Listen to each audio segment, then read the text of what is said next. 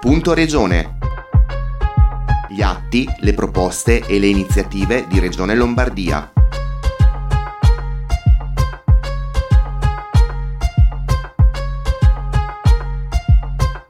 Bentornati ad un nuovo appuntamento con Punto Regione. Questo l'ultimo appuntamento del 2021 e anche di questa edizione di Punto Regione, lo spazio che abbiamo voluto dedicare alle attività istituzionali, culturali, sociali di Regione Lombardia.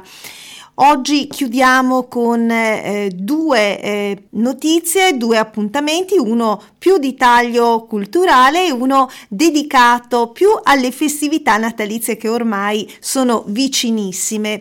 Ricordiamo innanzitutto che il 18 dicembre scorso è stata inaugurata nello spazio eventi di Palazzo Pirelli la mostra La Chiesa Copta in Lombardia, una storia, una presenza realizzata dalla Chiesa copta di cui i cristiani copti che vivono in Lombardia sono eh, registi, narratori, protagonisti nelle immagini e nei testi che li illustrano e li descrivono.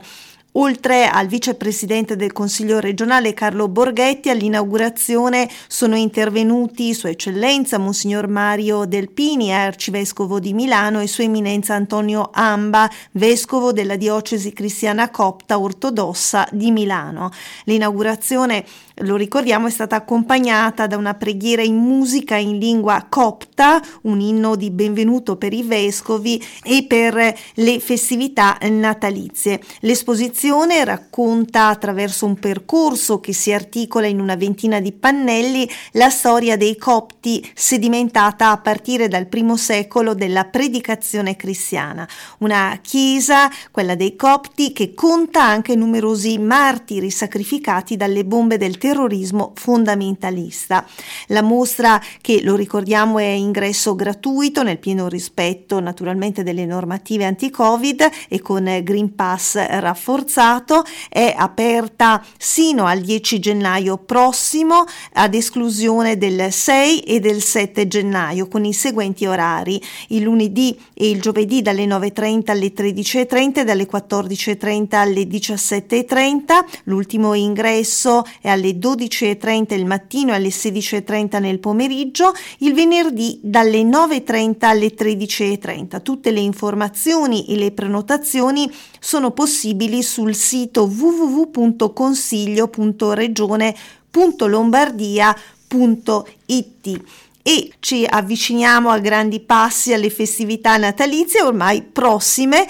E eh, come detto per molti di noi eh, che hanno un animale, un cane o un gatto, queste festività eh, non sono tutte rose e fiori, perché se può essere un piacere allestire l'albero di Natale o il presepe o ammirare i fuochi d'artificio in cielo e mangiare una fetta di panettone in più per i nostri amici a quattro zampe, amici pelosi, non è così gradevole e molti pericoli si annidano tra le mura delle nostre case, che dovrebbe essere il luogo per loro più sicuro. Quindi Ecco alcuni consigli dati da Regione Lombardia eh, proprio su questi temi, indicazioni che arrivano da Kazampa, un gruppo di esperti che offre servizi legati alla prevenzione e al benessere degli animali. Innanzitutto, eh, come dire, cominciamo con le tradizioni dell'allestimento dell'albero e del presepio, è necessario naturalmente per chi ha animali in casa, così come del resto bambini, eh, fare attenzione alle palline, soprattutto in vetro, alle decorazioni e al muschio. Se ingeriti sono potenzialmente pericolosi. Sconsigliato anche lasciare esposti i fili elettrici delle luminarie, ma questa sarebbe una buona abitudine anche in presenza di bambini e non solo. E ancora mai cedere alla tentazione di fare assaggiare al cane o al nostro gatto quel che passa sulle nostre tavole ben imbandite. Tra i punti dolenti di questo periodo ci sono naturalmente botti e fuochi d'artificio. Per i nostri amici a quattro zampe si tratta di un vero e proprio stress, quindi non aspettate eh, dopo la mezzanotte per fare la consueta passeggiata serale.